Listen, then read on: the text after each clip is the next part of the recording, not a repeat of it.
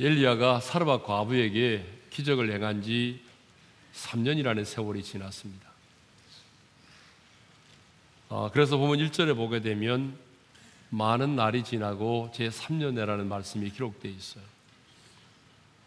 이것을 보면 아마도 엘리야는요, 3년 아, 동안 사르밧 과부의 집에 머무르면서 은둔 생활을 하고 있었을 것으로 보입니다.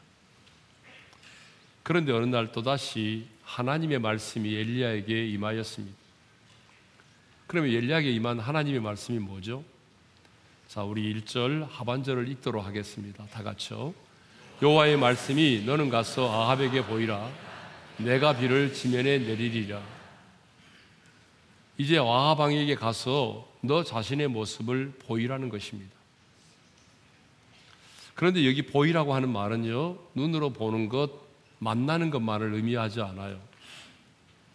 이 보이라는 말 속에는 아합으로 하여금 하나님의 메시지가 무엇인지 깨달아 알도록 하라는 그런 의미가 포함되어 있습니다. 그러니까 단순히 아방을 만나지만 말고 가서 하나님의 메시지를 전하라는 것이죠. 그 전해야 될 메시지가 뭐죠? 바로 이겁니다. 다 같이 읽겠습니다. 시작. 내가 비를 지면에 내리리라. 자, 17장 1절을 보게 되면 3년 전에도 이 엘리야는 아합 왕에게 나아가서 내 말이 없으면 수년 동안 피도 이슬도 내리지 않을 거라고 선포한 적이 있죠. 자, 17장 1절을 읽겠습니다. 다 같이요. 여호와께서 살아계심을 두고 맹세하노니 내 말이 없으면 수년 동안 비도 이슬도 있지 아니하리라. 그런데 엘리야가 선포한 대로 북이스라엘 땅에 3년 6개월 동안 피가 내리지 않았습니다. 가뭄의 재앙이 임한 거죠. 여러분 1년도 아니라 3년 6개월 동안 비가 내리지 않았으니 어떠했겠습니까? 그래서 2절 하반절에 보게 되면 그때의 사마리아에 기근이 심하였더라 이렇게 기록되어 있습니다. 얼마나 기근이 심했던지요. 5절과 6절을 보게 되면 아합 왕이 직접 가축들을 위한 꼴을 얻기 위해서 물의 근원을 찾아 나섭니다. 여러분 얼마나 이 가뭄의 재앙이 극심했으면 왕이 직접 물의 근원을 찾아 나섰겠어요. 그러니까 엘리야가 말한 대로 수년 동안 피도 이슬도 내리지 않은 것입니다. 그런데 이제 하나님은 다시 엘리야를 아합 왕에게 보냅니다. 그리고 가서 이렇게 말하라는 거죠. 내가 비를 치면에 내리리라. 비가 내릴 것을 선포하게 하셨습니다. 여러분, 왜 하나님은 하나님의 사람 엘리야를 아합 왕에게 보내서 이전에도 비가 내리지 않을 것임을 선포하게 하셨고 또 이제 하나님께서 비를 내리게 하실 것이라고 선포하게 하셨을까요? 그것은요, 비가 오지 않도록 하시는 이도, 비가 내리도록 하시는 이도 바로 하나님 한 분뿐이시다라고 하는 것을 분명히 하기 위해서입니다.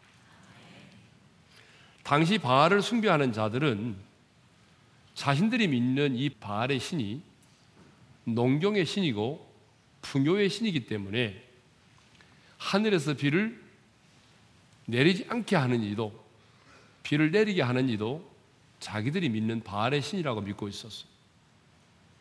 그런데 하나님은 지금 엘리야를 아합 왕에게 보내서 이 땅에 비를 내리지 않게도 하시고 비를 내리게 하시는 분도 여호와 하나님이심을 분명히 하고 있습니다. 결국 이 땅에 비를 내리고 흉년을 멈추게 하실 수 있는 분이 누구라는 얘기죠? 하나님이시라는 얘기입니다. 그렇습니다. 하나님은요, 하나님 자신이 어떤 분이신가를 드러내기를 원하십니다. 그리고 하나님 자신이 그 일을 행하셨음을 분명히 하기를 원하십니다. 내가 그 일을 이루었다. 그래서 여러분, 우리의 기도가 많은 경우에 더디게 응답되는 이유가 바로 여기에 있습니다. 하나님이 그 일을 행하셨음을 하나님은 분명히 할 때까지 기다리십니다. 성경을 보게 되면 왜 하나님이 기적을 행하십니까? 우리 얼마 전에 나눴잖아요. 우리가 기적을 구하지만 기적이 목적이 아니라는 거죠. 하나님이 우리 인생 가운데 기적을 일으키시는 이유는 하나님께서 일을 행하시는 이유는 뭐예요? 기적 그 자체가 목적이 아니라 그 기적을 통해서 하나님이 어떤 분이신가를 드러내기를 원하십니다. 그래서 하나님은 이 땅에 많은 사람들이 하나님 자신이 어떤 분이신가를 알기를 원하세요. 여러분, 이렇게 하나님은 하나님 자신이 어떤 분이신가를 드러내기를 원하십니다. 그래서 지금 굳이 엘리야를 아방에게 보내지 않아도 되는데 굳이 3년 전에도 보내서 내 말이 없으면 수년 동안 비와 이슬도 내리지 않을 것이라고 선포하셨고 3년 6개월이 지나고 난 이후에도 또다시 하나님은 엘리야를 아방에게 보내서 이제 내가 비를 지면에 내리리라고 그렇게 선포하셨던 것입니다. 하나님이 하셨음을 분명히 하기 위해서입니다. 자, 엘리야는 하나님의 말씀을 따라 아합에게 보이려고 나아갔습니다.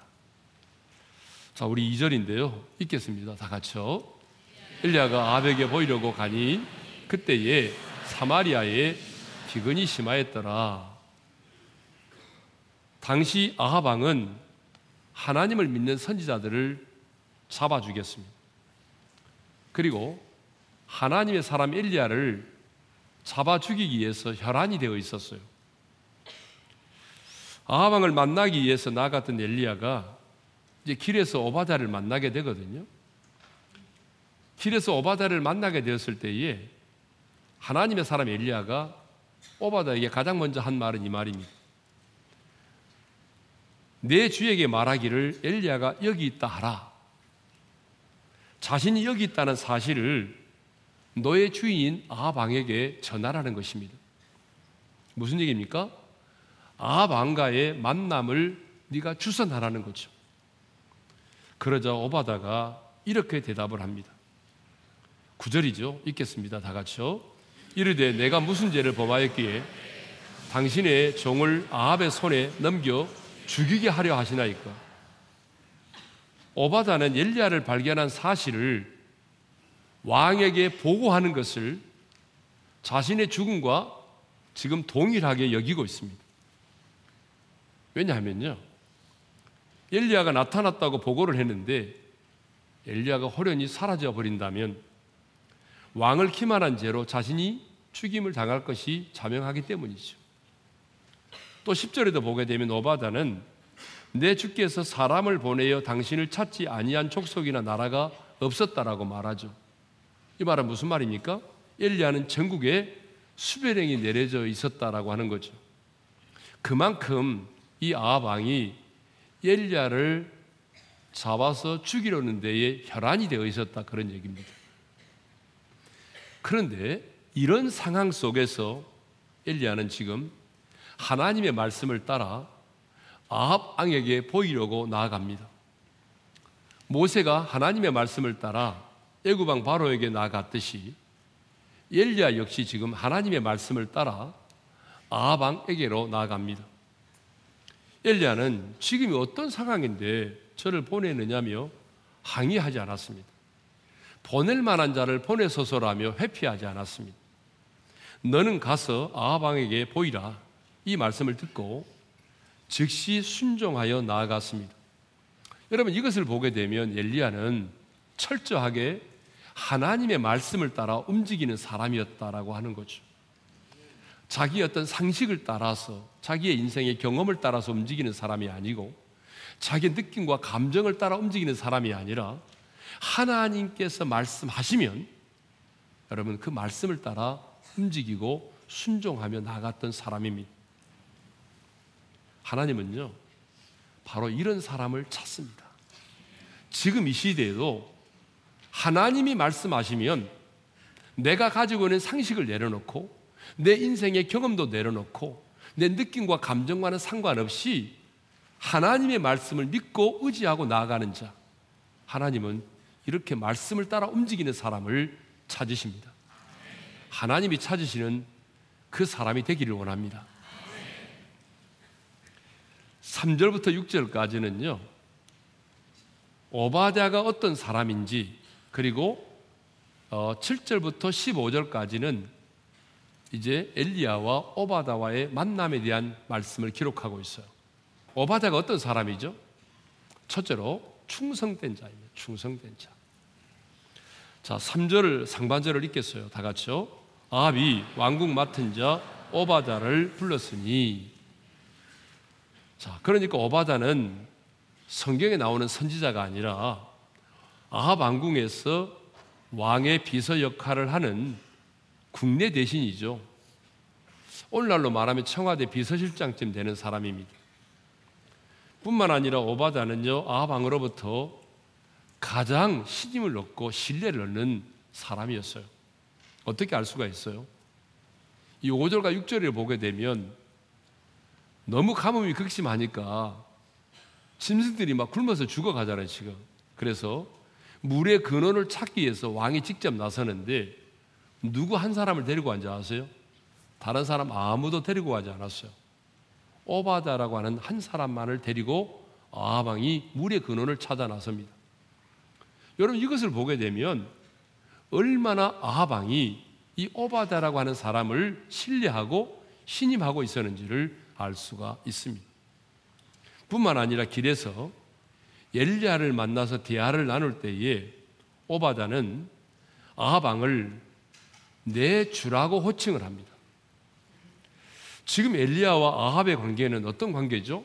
적대적인 관계잖아요.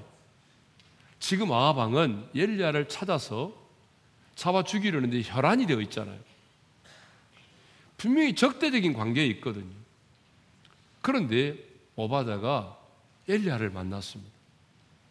그런데 자기가 모시고 있는 그 왕을 내 주라고 말해요. 여러분, 어쩌면요, 이렇게 말할 수도 있잖아요. 내가 당신 앞에서 분명히 말하는데 내가 어쩔 수 없이 그 인간을 모시고 있지만 그 인간 참 안된 놈입니다. 못된 놈입니다. 악한 왕입니다. 여러분, 이렇게 자기가 모시고 있는 상관에 대해서 비난하거나 비하하는 말을 충분히 할 수 있습니다. 왜? 적대적 관계에 있기 때문에. 그런데 비록 자기가 모시고 있는 왕이 악한 왕이고 우상을 숭배하는 왕이었지만 그는 자기가 모시고 있는 왕의 지위를 인정했다는 것입니다. 그래서 그 왕을 내 주라고 표현했습니다. 이것을 보게 되면 왕국 맡은 자로서 오바다는요, 왕으로서 절대적인 신임을 얻고 있고, 그리고 그의 신하로서 맡겨준 일에 최선을 다하는 충성된 사람이었다라고 하는 것을 우리가 알 수 있습니다. 자, 두 번째로 오바다는 어떤 사람이냐? 여호와를 지극히 경외하는 자였습니다. 3절 하반절의 말씀을 읽겠습니다. 다 같이요. 이 오바다는 여호와를 지극히 경외하는 자라. 이 오바다라고 하는 이름의 뜻은요. 여호와의 종이라는 뜻이거든요. 그런데 이 오바다는 이 이름에 걸맞게 이 이름에 걸맞는 삶을 살았어요. 그래서 여호와를 경외하는 삶을 살았습니다. 그러면 여러분 성경에 여호와를 경외하라는 말이 참 많이 나오는데 여호와를 경외하라는 말의 의미가 뭘까요? 여호와를 경외하라는 말은 하나님을 두려워하라는 말이거든요. 하나님을 두려워한다는 거예요. 그런데 하나님의 심판이 무서워서 어쩔 수 없이 하나님을 두려워하는 것이 아니라 내가 하나님을 너무나 사랑하고 존경하기 때문에 두려워하는 것을 말합니다. 그러니까 여호와를 경외한다는 것은 하나님을 두려워하는 것인데 두려움의 동기가 너무나 다르다는 거죠. 여러분 우리 아이들이요. 어떤 아이는 내가 오늘 시험을 잘 못 보면 공부를 잘 못 해가지고 시험을 못 보면 우리 엄마에게 혼날 거야. 혼나지 않으려니까 열심히 공부해야 돼. 혼나지 않기 위해서 열심히 공부하는 아이가 있고요. 또 어떤 아이는 그래 내가 공부를 열심히 해서 좋은 성적을 내면 우리 엄마 아빠가 기뻐할 거야. 얼마나 기뻐하실까? 여러분, 이런 동기로 공부를 하는 애가 있거든요. 공부는 똑같이 하지만 동기가 다르잖아요. 그런 것처럼 우리가 하나님을 두려워하되 동기가 다른 거예요. 어떤 사람은 내가 이러다 한번 얻어맞지. 이래서 무서워서 하나님의 심판이 두려워서 그냥 하나님을 두려워하는 사람이 있고 아니죠. 내가 너무나 하나님을 너무나 사랑하고 내가 하나님을 너무나 존경하니까 그 하나님을 향한 거룩한 두려움을 갖고 사는 사람이 있어요. 그것이 바로 뭐예요? 그것이 바로 여호와를 경외하는 거라는 거죠. 성경에는 두려워하지 말라는 말씀이 참 많이 나와요. 사람을 두려워하지 마라. 문제를 두려워하지 마라. 상황과 환경을 두려워하지 마라. 악한 영을 두려워하지 마라. 전쟁을 두려워하지 마라. 이렇게 두려워하지 말라는 말씀이 참 많이 나와요. 그런데 성경을 보니까 하나님은 어떻게 하라고 말해요? 두려워하라고 말하잖아요. 하나님은 두려워하라. 여러분 대표적인 구절을 좀 찾아보겠습니다. 요한계시록 14장 7절입니다. 다 같이 읽습니다. 하나님을 두려워하며 그에게 영광을 돌리라. 이는 그의 심판의 시간이 이르렀음이니 하나님을 두려워하라고 말하잖아요. 그죠? 예수님도 마태복음 10장 28절에서 이렇게 말씀을 하셨어요. 읽겠습니다. 몸은 죽여도 영혼은 능히 죽이지 못하는 자를 두려워하지 말고 오직 몸과 영혼을 능히 지옥에 멸하실 수 있는 일을 두려워하라. 하나님을 두려워하라고 말했어요. 그런데 오바자는요, 그냥 여호와를 경외하는 자가 아니었어요. 성경에 뭐라고 기록되어 있나요? 오바자는 여호와를 지극히 경외하는 자라고 그렇게 기록되어 있어요. 우리 다 같이 읽겠습니다. 시작. 여호와를 지극히 경외하는 자라. 여러분 지극히라는 말은 크게 그리고 극진이라는 말이거든요. 그러니까 이 오바다는요. 어떤 사람보다도 성경에 나오는 어떤 인물들보다도 여호와를 크게 극진히 지극히 경외하는 자였다라고 하는 거예요. 어떤 상황에서요? 여러분 오바다는 분명히 제가 얘기했잖아요. 오늘 본문에 나오는 오바다는 선지자가 아니라고. 평신도예요, 평신도. 선지자도 아닌 평신도란 말이에요. 근데 어떤 상황에서요? 가장 바알의 숭배가 만연하고 그런 대부분의 사람들이 아까 이세벨의 강요에 의해서 바알을 숭배하고 있는 그런 상황 속에서도 이 오바다는 여호와를 지극히 경외하는 자로 살았다 그 말입니다. 우상을 숭배하는 아방의 그 왕궁에서도 국내 대신으로 있으면서도 여호와를 경외하는 자로 살았다 그 말이에요. 더 놀라운 사실이 뭔지 알아요? 오바다는 초지일관 변함없이 여호와를 지극히 경외하는 자로 살았습니다. 그래서 오바다는 여호와를 지극히 경외하는 자라고 할 때에 이 경외하다라고 하는 말이 하야 야레인데요. 능동 분사형으로 되어 있어요. 이 말은 무슨 말인가 하면은 바알의 숭배가 만연하고 이세벨에 의해서 혹독한 핍박이 진행되고 있는 그 시대에도 오바다는 여호와를 지극히 경외하는 자로 살았다 그 말입니다. 상황에 따라서 여호와를 경외하는 것이 아니라 초지일관 변함없이 묵묵히 여호와를 지극히 경외하는 삶을 살았다는 것입니다. 아하방과 이세벨의 강요에 의해서 대부분의 사람들이 지금 바알 신을 숭배하고 있었거든요. 그런데 이 오바다는요, 대세를 따르지 않았어요. 예? 가장 신임을 받는 그런 아방의 최측근이기도 하고, 우상숭배가 만연한 그 아방의 그 왕궁에 있으면서도 그는 변함없이 초지일관 여호와를 지극히 경외하는 삶을 살았다는 것입니다. 그러니까 대부분의 사람들이 넓은 길을 걸으면서 우상을 숭배할 때에 이 오바다는 좁은 길을 걸으면서 여호와를 지극히 경외하는 자의 삶을 살았다는 것입니다. 그러므로 하나님의 사람인 우리도 초지일관 변함없이 여호와를 지극히 경외하는 삶을 살아야 할 줄로 믿습니다. 그런데 우리는 이런저런 핑계를 많이 대잖아요, 지금. 내가 왜 여호와를 지극히 경외하는 삶을 살지 못하는가? 여러분, 이유가 너무 많아요. 핑계거리가 너무 많아요, 지금. 왜 직장에서 여호와를 경외하지 못하느냐고 물어보면 직장 내 분위기가 장난이 아니라는 거예요. 우리 예수님도 직장 생활을 안 해봐서 모른다는 거예요. 직장 생활의 이 분위기가 장난이 아닌데 내가 어떻게 그 상황 속에서 나 홀로 지극히 여호와를 경외하는 삶을 사느냐 그 말입니다. 예? 제사 문제 때문이라고 또 말하죠. 목구멍이 포도청이라고 말하잖아요. 여러분 이상하죠. 무슨 드라마를 시작한다든지 영화를 새롭게 시작하게 되면 꼭 고사를 지려고 시작을 한다. 우리 교회 이제 연예인들이 한 2, 30명 되거든요. 근데 그게 너무 힘들다고 그래요. 그래서 어쩔 수 없이 그냥 목구멍이 포도청이라 주님 용서하십시오 하면서 그냥 돼지 콧구멍에다가 돈을 쑤시는 사람도 있는데요. 우리는 이 핑계 저 핑계를 대면서 여호와를 경외하는 삶을 살게 되면 내가 왕따를 당할 수밖에 없고 승진에 밀릴 수밖에 없고 손해를 당할 수밖에 없다고 생각합니다. 그런데 여러분 오늘 본문에 나오는 오바다를 보십시오. 오바다는요 모든 사람들이 우상을 숭배하는 바알의 신을 숭배하는 그런 사회적인 분위기 속에서도 대세를 따르지 않고 여호와를 지극히 경외하는 삶을 살았습니다.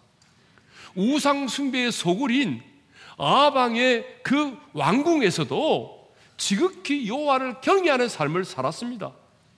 영적 암흑기에도 그는 변함없이 초지일관 여호와를 지극히 경외하는 삶을 살았습니다. 그러므로 여러분, 여러분도 이제 핑계를 대지 마세요. 예? 여러분이 처해는 상황과 환경을 핑계 대지 말고 초지일관 변함없이 여호와를 지극히 경외하는 삶을 살 수 있기를 바랍니다. 그렇다면 오바다가 여호와를 지극히 경외했다는 증거가 뭐예요? 여러분 증거가 있어야 될 거 아닙니까? 그것은 오바다가요 목숨을 걸고 하나님의 선지자 100명을 살렸다는 것입니다. 4절의 말씀을 읽겠습니다. 다 같이요. 이세벨이 여호와의 선지자들을 멸할 때에 오바다가 선지자 100명을 가지고 50명씩 굴에 숨기고 떡과 물을 먹였더라. 이 아방과 악한 이세벨은요, 엘리야를 잡아 죽이지 못하니까 그 대신에 하나님을 믿는 하나님의 선지자들을 잡아 죽였어요. 바로 그런 때에 가장 채찍근인 이 오바다는 하나님의 선지자 100명을 50명씩 50명씩 동굴에 숨어 있게 만들고 떡과 물을 공급해 주었다는 것입니다. 여러분 이게 어디 쉬운 일인지 아세요? 만일에 이 사실이 발각이 되면은 오바다뿐만 아니라 그의 가족 전체가 몰살을 당하는 거죠.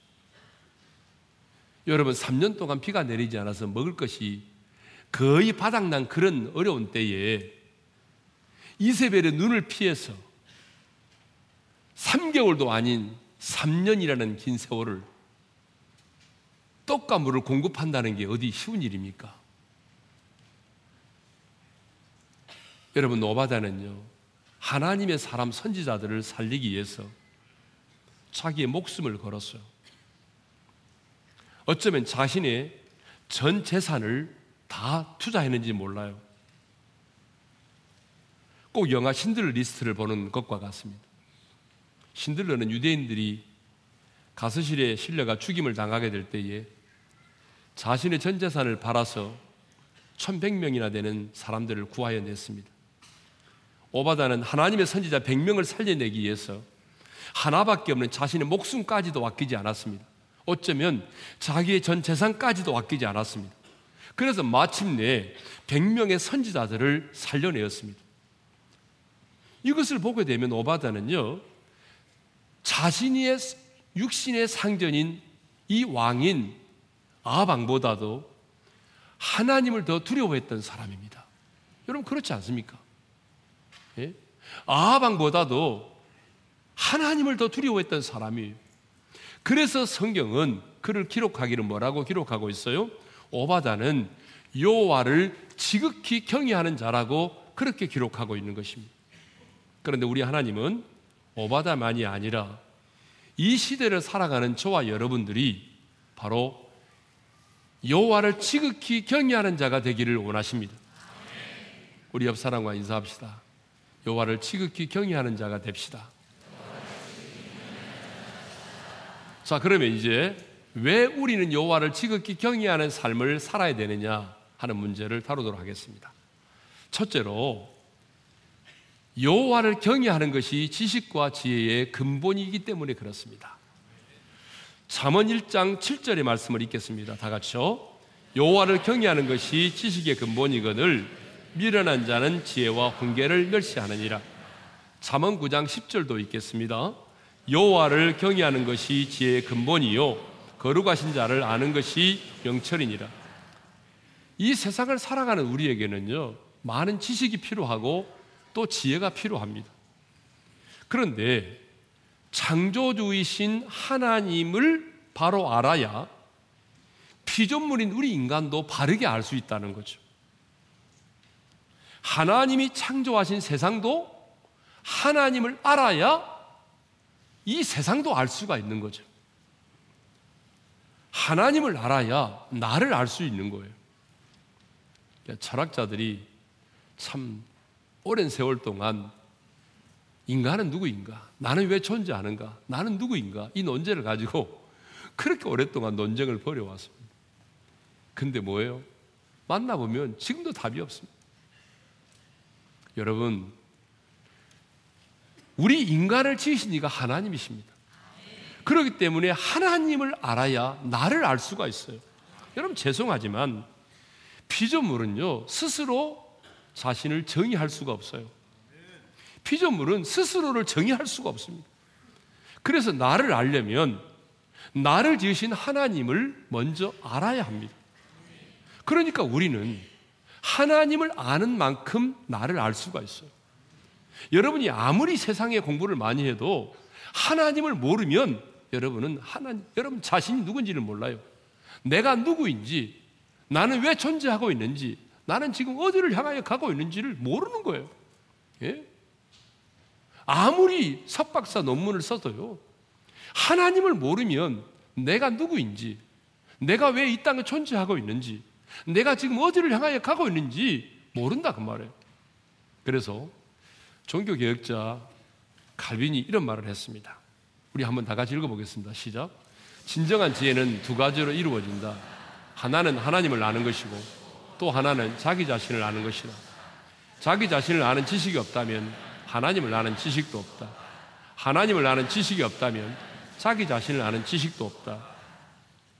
그러니까 결국 내가 내 자신을 알려면 하나님을 먼저 알아야 합니다.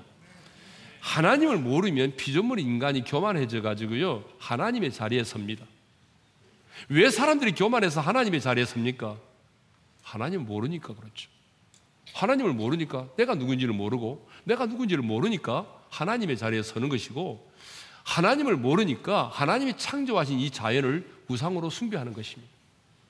그래서 전도서 기자는요, 뭐라고 말했냐 그러면 하나님을 경외하는 것이 사람의 본분이다라고 말했어요. 읽겠습니다. 다 같이요. 하나님을 경외하고 그의 명령들을 지킬지어다. 이것이 모든 사람의 본분이니라. 이것이 모든 사람의 본분이다. 이 본분이다라고 하는 게 뭐예요? 의무다 그 말이에요. 그래서 표준 세번역에서는 이렇게 번역을 했더라고요. 이것이 바로 사람이 해야 될 의무이다. 그 말입니다. 그러니까 여러분, 하나님을 경외하고 그 명령을 따라 행하는 것은 뭐 해도 되고 안 해도 되는 게 아니고요. 사람으로 태어났다면 반드시 그렇게 해야 될 본분, 의무이다라고 하는 거예요. 자, 두 번째로 왜 우리는 여호와를 경외하는 삶을 살아야 되느냐? 두 번째입니다. 그 두 번째 이유는 여호와를 경외하는 자가 악을 미워하고 악을 미워하기 때문에 청결한 삶을 살 수 있기 때문입니다. 잠언 8장 13절입니다. 읽겠습니다. 다 같이요. 여호와를 경외하는 것은 악을 미워하는 것이라. 잠언 16장 6절도 읽겠습니다. 다 같이요. 여호와를 경외함으로 말미암아 악에서 떠나게 되느니라. 여러분, 하나님을 경외하는 자는 악을 미워하게 되어 있습니다.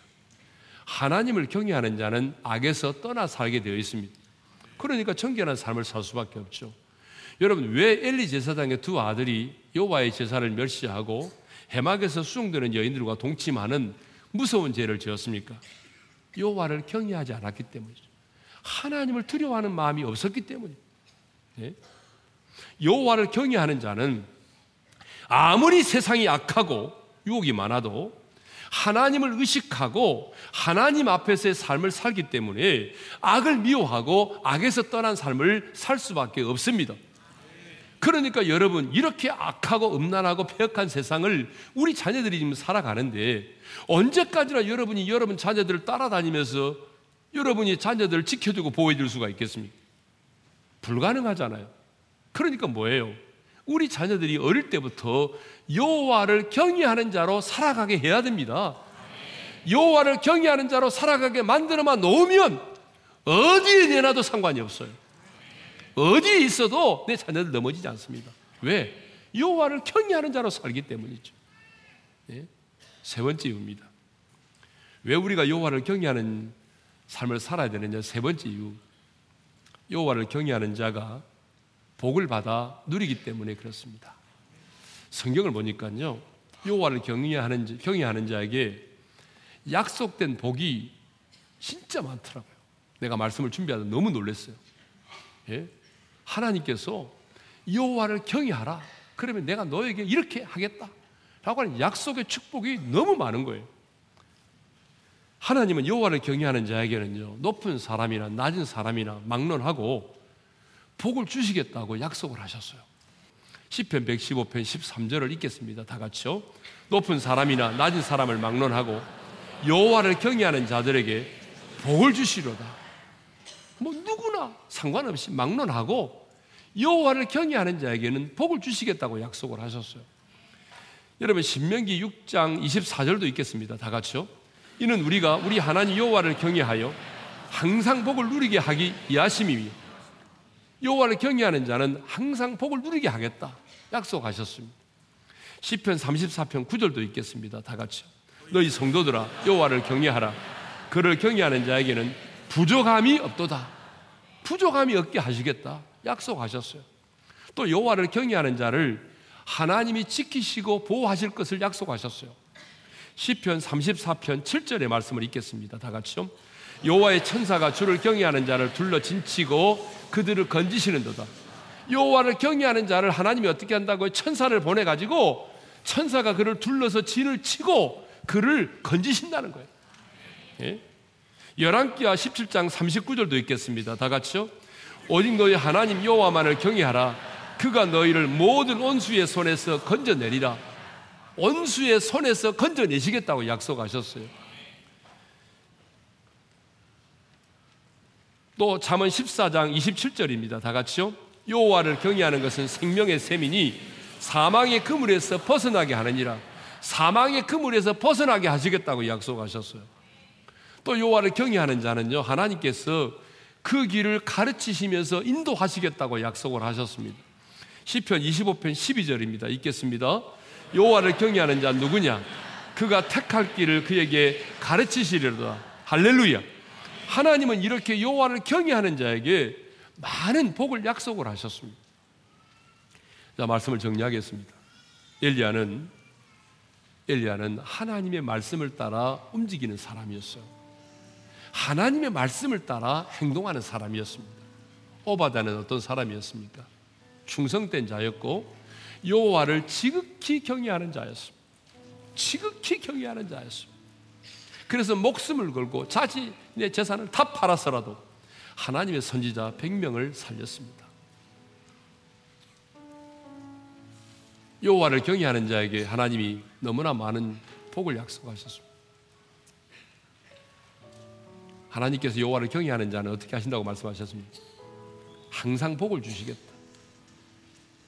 천산을 보내서 내가 너를 둘러 진치고 건져내겠다. 원수의 손에서 건져내겠다. 사망의 그물에서 벗어나게 해주겠다. 내가 그의 가는 길을 가르치고 인도하겠다. 하나님이 이렇게 많은 복을 약속하셨습니다. 그러므로 저는 우리 오륜의 모든 성도들이 여러분이 처해 있는 상황과 환경을 핑계대지 마시고 오바다처럼 여호와를 지극히 경외하는 삶을 살아서 정결한 삶을 살 뿐만 아니라 하나님이 여호와를 경외하는 자에게 약속하신 이 많은 복을 여러분의 가정에서 삶의 현장에서 일터에서 받아 누릴 수 있기를 주님의 이름으로 축복합니다. 우리 찬양하겠습니다. 주의 아름다움은 말로 다 형언할 수 없고 주의 아름다움은 말로 다 형언할 수 없고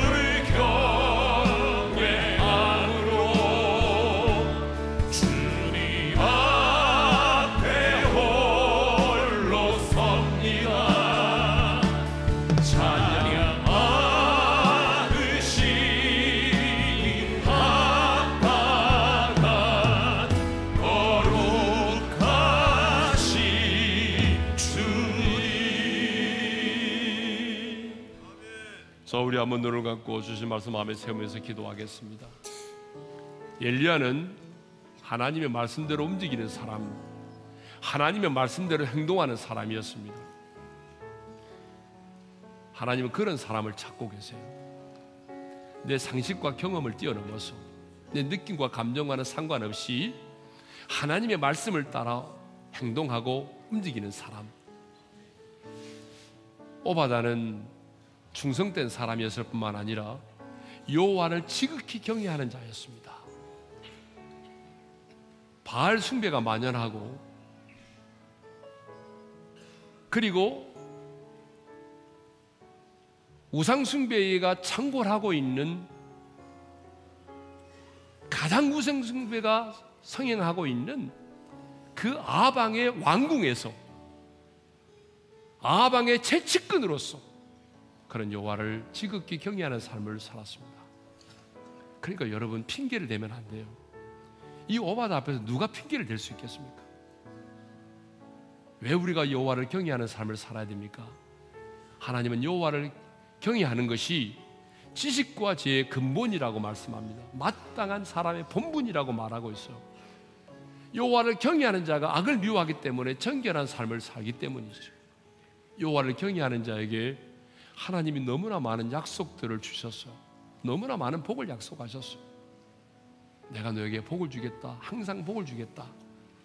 천사가 너를 둘러 진치고 너를 건져내겠다. 사망의 그물에서 벗어나게 하겠다. 원수의 손에서 내가 건져내겠다.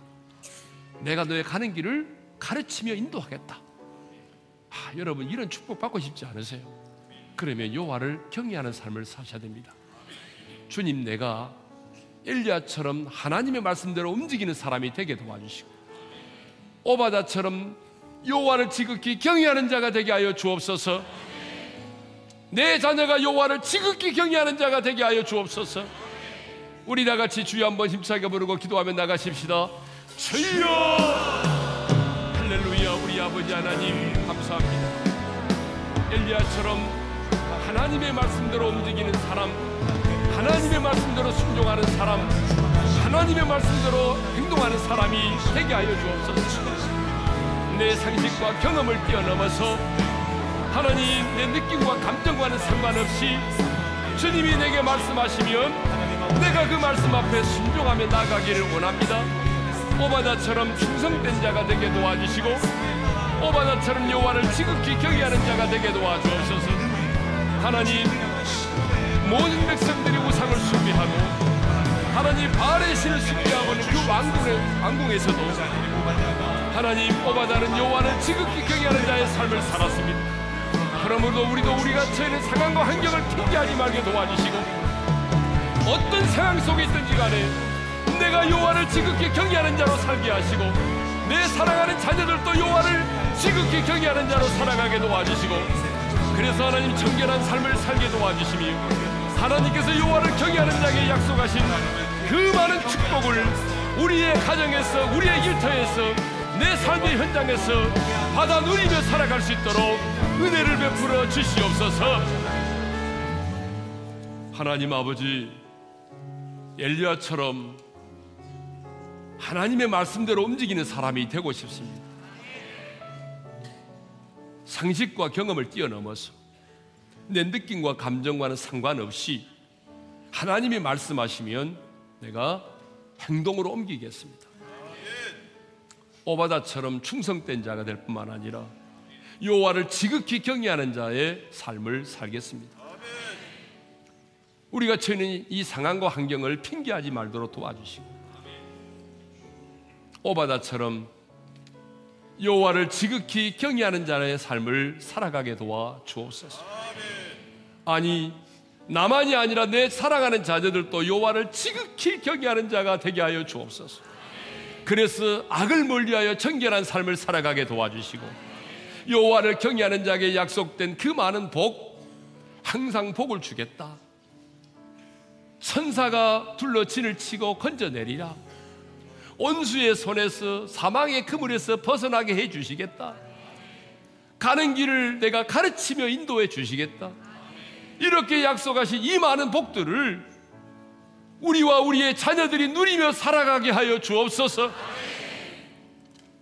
이제는 우리 주 예수 그리스도의 은혜와 하나님 아버지의 영원한 그 사랑하심과 성령님의 감동, 감화, 교통하심이 오바다처럼 여호와를 지극히 경외하는 삶을 살아서 정결한 삶을 살 뿐만 아니라 여호와를 경외하는 자에게 약속한 그 많은 복들을 받아 누리기를 소망하는 모든 지체들 위해 이제로부터 영원토로 함께 하시기를 축원하옵나이다. 아멘.